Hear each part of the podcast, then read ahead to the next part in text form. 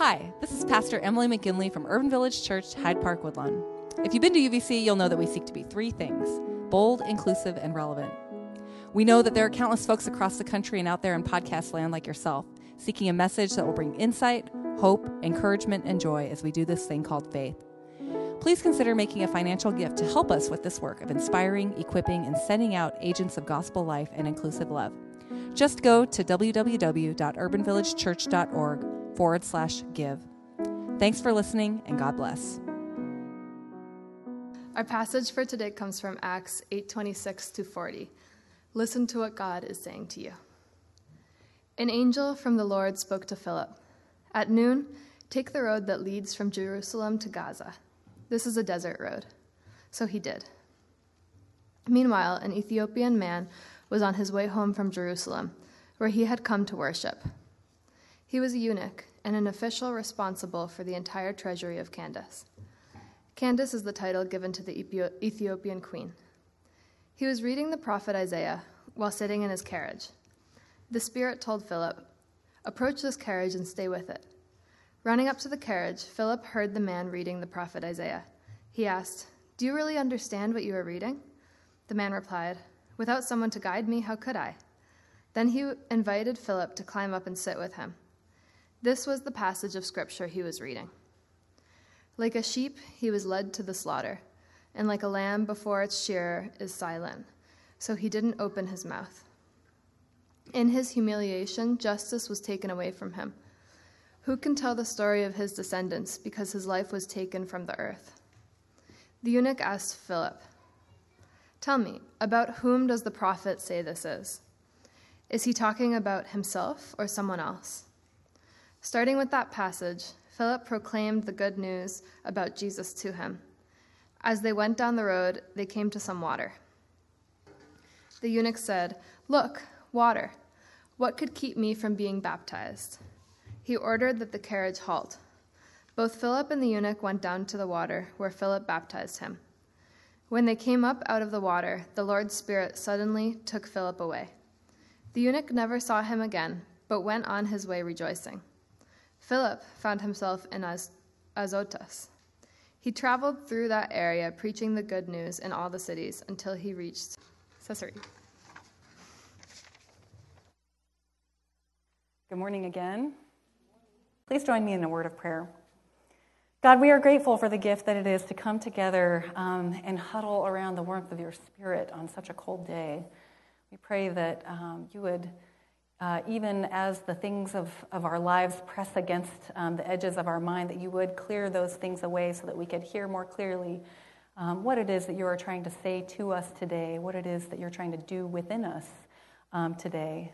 Um, help us to be uh, just a little bit more encouraged, just a little more challenged um, and just a little more reflective um, when we leave this space. Speak uh, through me, in spite of me, such that uh, the work that you are trying to do in this world through us uh, might be made a little bit more manifest. In Jesus' name we pray. Amen. There's a poem uh, by Robert Frost, a guy whose name you may have heard, but whose poem you've probably heard, uh, if only in reference. It's called The Road Not Taken. Two roads diverged in a yellow wood, and sorry I could not travel both and be one traveler, I long stood. And I looked down one as far as I could to see where it bent in the undergrowth. Then took the other, as just as fair, and having perhaps the better claim because it was grassy and wanted wear. Though as for that, the passing there had worn them really about the same. And both that morning equally lay in leaves no step had trodden black Oh, I kept the first for another day. Yet, knowing how way leads to way, I doubted if I should ever come back. I shall be telling this with a sigh. Somewhere, ages and ages hence, two roads diverged in a wood, and I, I took the one less traveled by, and that has made all the difference. Now, even though the title is The Road Not Taken, I actually always thought the name of the poem was The Road Less Traveled.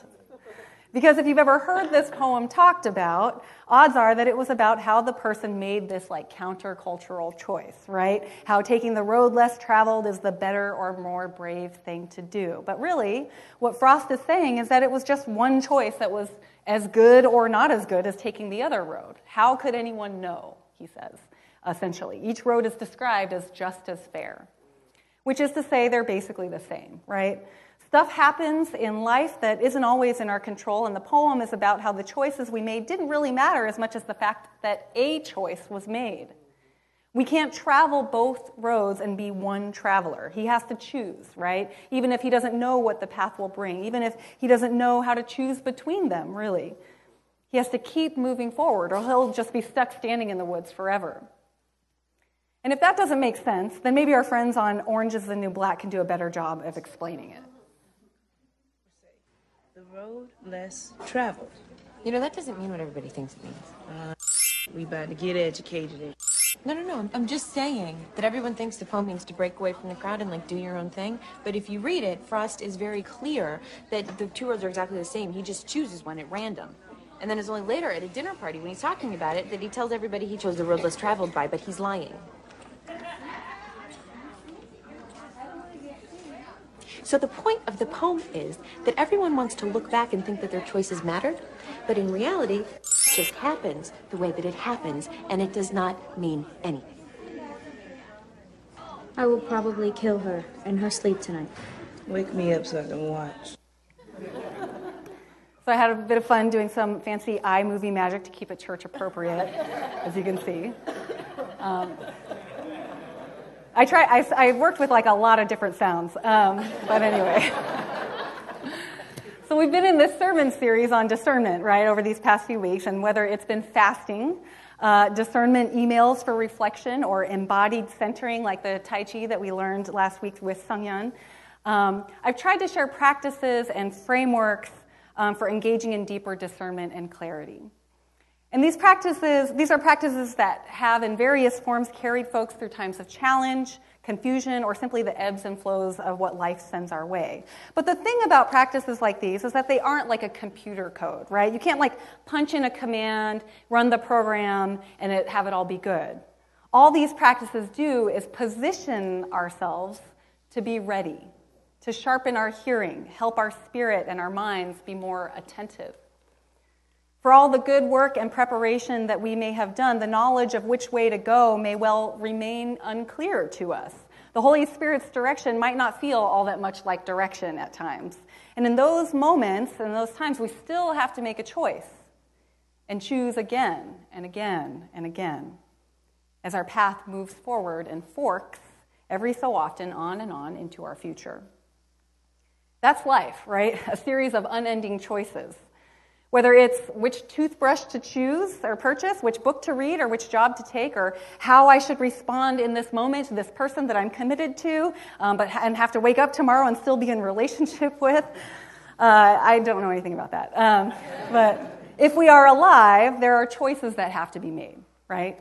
But when we open ourselves to the leading of the Holy Spirit, when we position ourselves to receive, we also open ourselves to the mystery of what's possible. We see it in our scripture reading for today. Now, if you were with us last spring, then this passage will sound pretty familiar because we talked about it then. Philip is fresh off of a successful big tent revival in Samaria, and you'd think he'd have a little downtime, but he doesn't even get a chance to catch his breath before the Holy Spirit calls him not to another stadium where he can wow the masses with his powerful words and acts, but to a desert, dusty road that is basically a highway. It's not nobody but Philip and the tumbleweeds, but he's out there because he knows there's a reason why he was led, even if he's not quite sure what that reason is. Meanwhile, there's this other person, right? The author of Acts takes care to describe them an Ethiopian, which is to say a racial minority in the area in the Near East, a eunuch, which is to say a sexual minority whose gender identity is fluid. They controlled the treasury of the queen, which means they were politically powerful and wealthy. And there's one more detail that might be easy to miss in the intersections of all these identities. They were returning from Jerusalem where they had gone to worship, which is to say that they are a spiritual seeker. and a serious seeker at that, because this eunuch, by their sexual status, was in the awkward position of not being able to worship in either the male or the female sides of the temple, right? So they're kind of relegated to this third space for the folks who didn't fit. Serious enough to stick around and worship even under those conditions. Serious enough to purchase a luxury good like a whole scroll of the scriptural tradition of Isaiah. All of this comes traveling down the same desert road where Philip is hanging out when he perks up. The Spirit instructs him go to that carriage and stay with it. So he catches up with the carriage, finds the eunuch reading the scripture, has a little roadside Bible study, and even though the, this whole thing feels sort of nutty for him, right? Philip is like ready to ride this out, ride this thing out as long as he feels like he's supposed to. He made an unknown decision, which led to another unknown decision, which led to another and another and another. And the only thing guiding him was the ongoing inner work that he was doing for listening and acting on the Spirit's guidance. Many of us have stories that illustrate all the ways that this can look. And today, I'm inviting our very own Lucille Sider, some of you know her, to share a bit about how this has unfolded for her um, over these past few years. So I'm going to invite Lucille to come up. Um, and similar to last week, we're going to have a little bit of a conversation. There we go.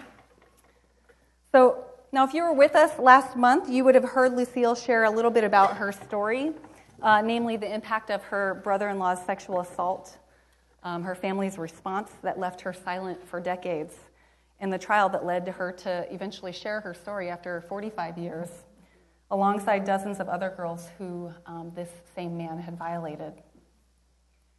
Lucille has found that um, central to her inner strength are deep and ongoing spiritual practices these not only keep her grounded, they also help her to have clarity about who she is and what she is for. And it was through these practices, the work of the Spirit and the guidance of people who love her, that Lucille now finds herself a published author. I forgot to bring it up here. Um, and her book, uh, which just came out, um, Light Shines in the Darkness, um, ready for ordering.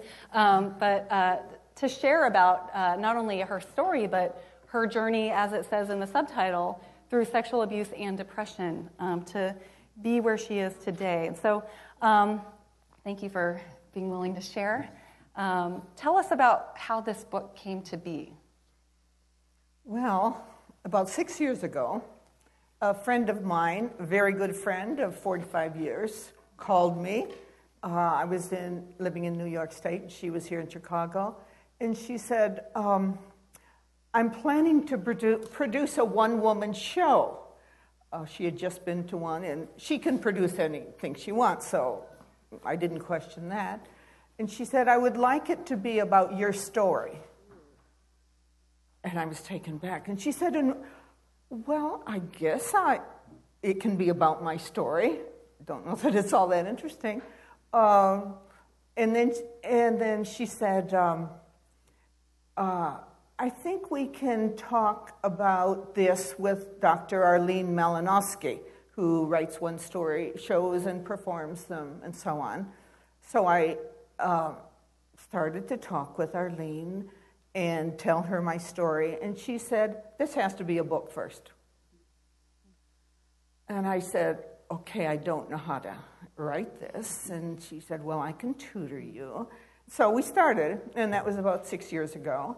Um, when she said that, I asked a couple people. My therapist, he said, go for it. My friend Frank, of 40 years, and he said, absolutely. And my son, he said, yes, this will help you heal. So that's how my book came about. And it was a calling. And um, was nothing I would have ever uh, dreamed of doing, but others, God was calling me. Mm. And so that's where I am published now, and now I'm into the uh, marketing. oh, it's awful. I hate it. well, so because we're talking about discernment, and I hear there there were lots of people, right, who affirmed mm-hmm. this next step, which mm-hmm. kind of helped it feel much more like the right next, mm-hmm. most faithful way to go. What were some of the um, kind of inner challenges that came up as you were um, contemplating and maybe even as you were writing um, that you had to kind of move through or, or, or, sort of even were surprised to face? Well, um, there are a couple times in the book that I got very, very um, discouraged about. Uh, I had to write about, I chose to write about the darkness of mental illness because I clearly had become very mentally ill. I lost my profession as a psychologist, um, you know, did overdosing, very, very, very mentally ill. So to talk about that darkness, how it feels from the inside to be mentally ill, that was very challenging. But I needed to do it for myself. In fact, once I got it down on paper, the next time through, I could stand back as a psychologist and say, oh, that's what was really going on. That was one of the characteristics of bipolar. Um, and as a, a, clergy person, I could stand back. So there's layers to the book um, as a result of that. But describing the darkness, uh, uh, I could only write about an hour or an hour and a half a day. And even now, when I read that sixth chapter, I have to be very careful. um, uh, so the darkness was one, the rage. Uh, I had told my parents that my brother in law had sexually abused me at 15, and they prayed, and that's all they did. They were silent. They never said anything to me uh, about it.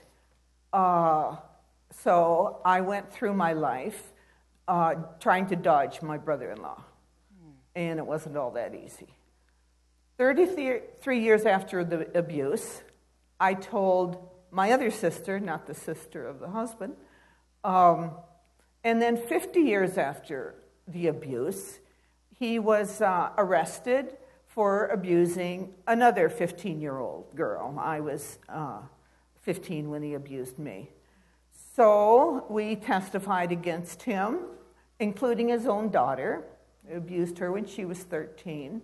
We testified in court um, that he, and it was established that he had been abusing women and young girls for over a period of 50 years. And while we don't have very clear numbers about this, it is um, a, thought that he has abused 50 or 60 women over those, that period of, uh, uh, of 50 years.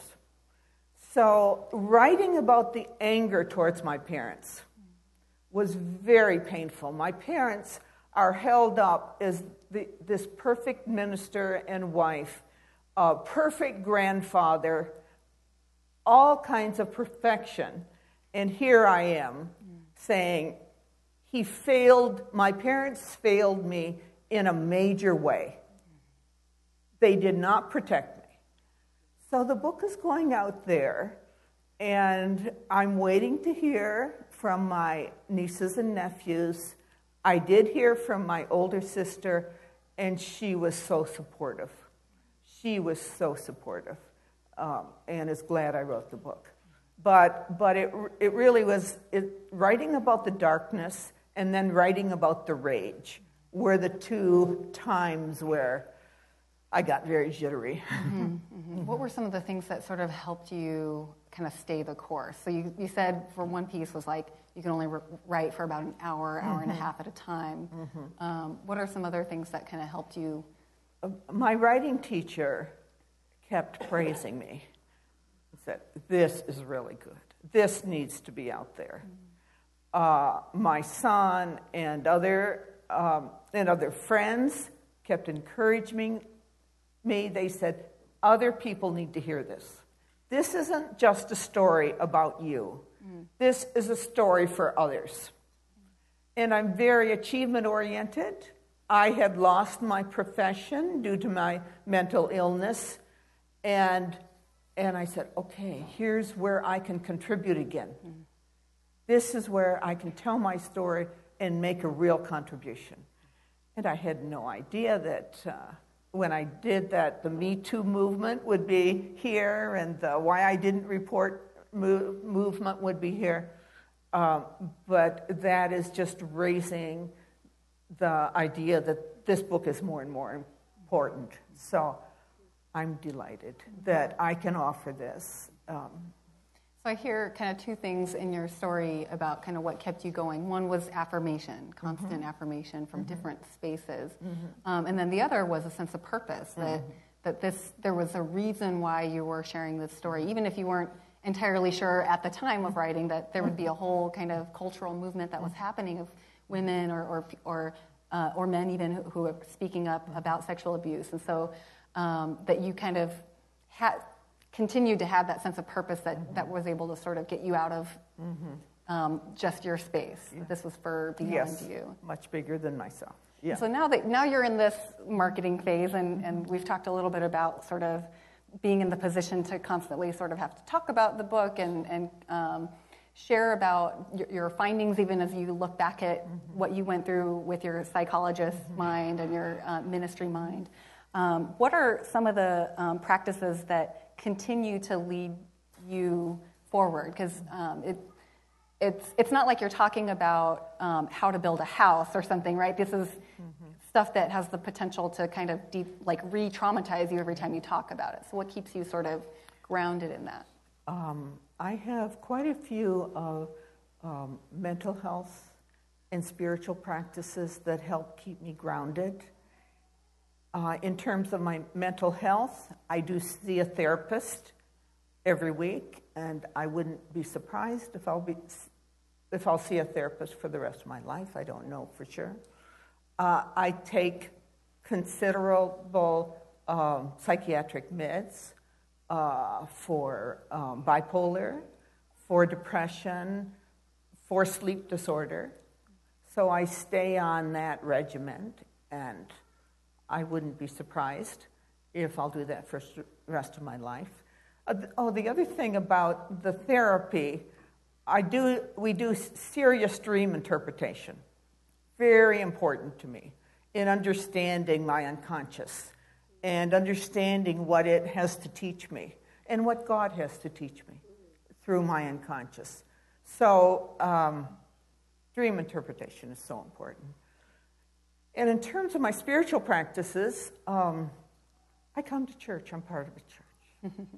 that means a lot to me to be part of a community and to be able to contribute. Um, meditation is a very big part of my spiritual practices. Um, I meditate twice a day with my friend of 40 years, uh, Frank, who has been here. Um, so, to begin the day and end the day with meditation with a person who struggles with depression, that's very um, stable, that's foundational. Um, we also drew, do dream interpret, interpretation every day. So, whatever has come into our unconscious, we bring it out and work with each other about our dreams. Uh, very, very important to me. Um, I do other forms of meditation. Um, I do walking meditation, and I walk very slowly, and often I just say, this step, each step, just here, just now. This step, each step, just here, just now. So, walking meditation is very important, and singing meditation is very important. I, um, I am blessed in that I wake up with a hymn every morning. I just am blessed. So that helps guide me through the way, through the day. And I also try to make it a practice to have a song or a hymn going through my mind at all times. That's foundational. And I, I've got some music notes stuck in various places of my apartment. If I'm not, if I don't have this going through my mind, then I can be reminded. Uh, and then uh, s- singing meditation in the form of singing chants. And Frank and I have um, made up several chants. And one is, let it come, let it go. Let it come, let it flow. All is well. I, if you want, I'll sing it to you. Sure. Let it come, let it go, let it come, let it flow. All, all is well. Let it come, go. Let it come, let it flow. All is well. Thank you. Um, and I, I, so appreciate you kind of giving the full spectrum of the ways that you um, stay centered, right? That it's not, we're, we're not just a pray it away kind of congregation, right? We believe that therapy ha, um, has an important role to play in our, our mental health and wellness. And, and, and sometimes therapy isn't enough, that, that taking medication can get us to that place where, where the therapy can do its work. And, um, and so uh, I just, I appreciate you sort of sharing the fullness of that.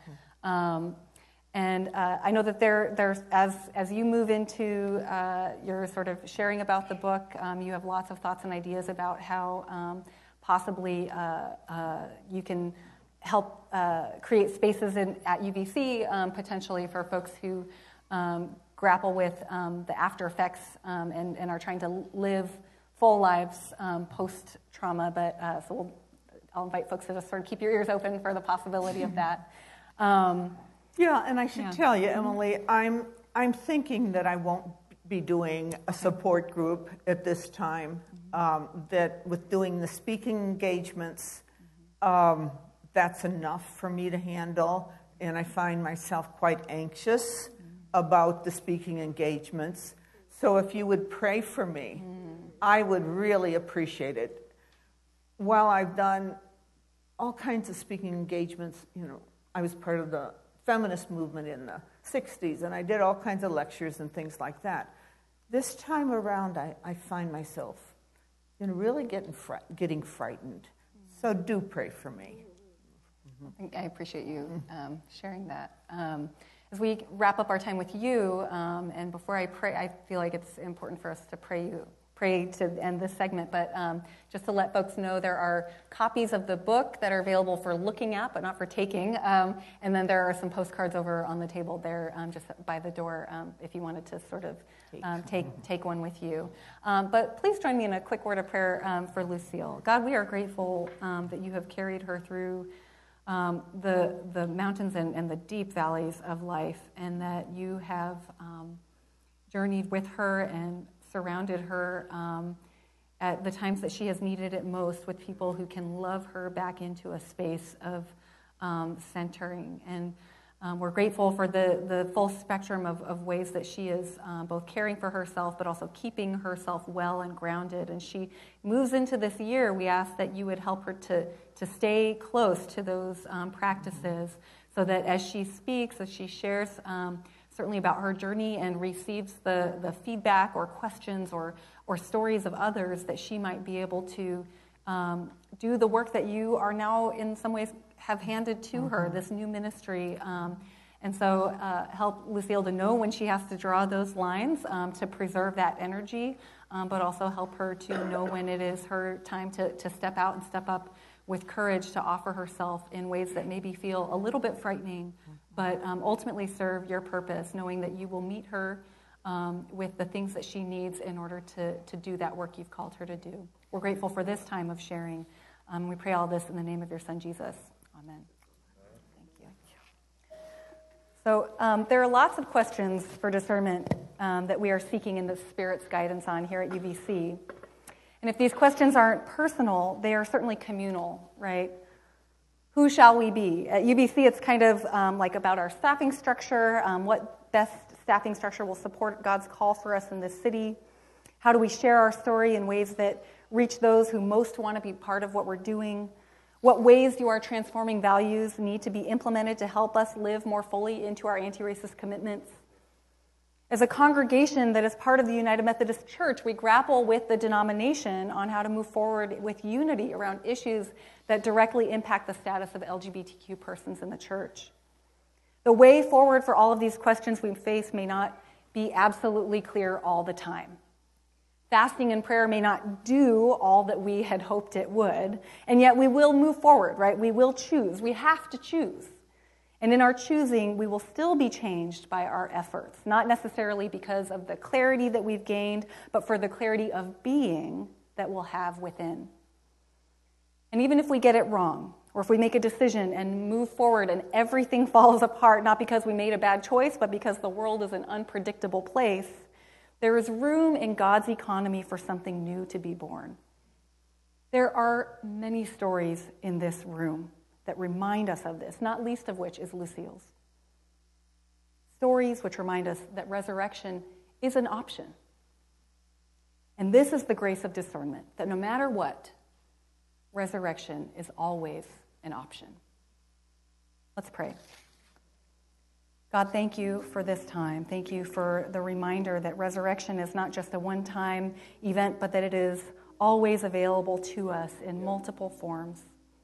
And so help us as we seek your spirit to be people of deeper discernment, opening ourselves to the guidance of your spirit to remember and recall that for all of our faithful acts and all of the, the box that we can check off um, to have done the quote unquote right thing, that even if all of those things fail, your grace does not. Help us to remember that at the end of the day, we are a people of resurrection, which enables us to be people of courage who can journey through the pain of death. We give you thanks for Lucille, for those like Lucille we pray that as we live out our lives, we might continue in whatever ways you lead to be mouthpieces of your grace, your resurrection, reflections of your wisdom in this world. In Jesus' name we pray. Amen.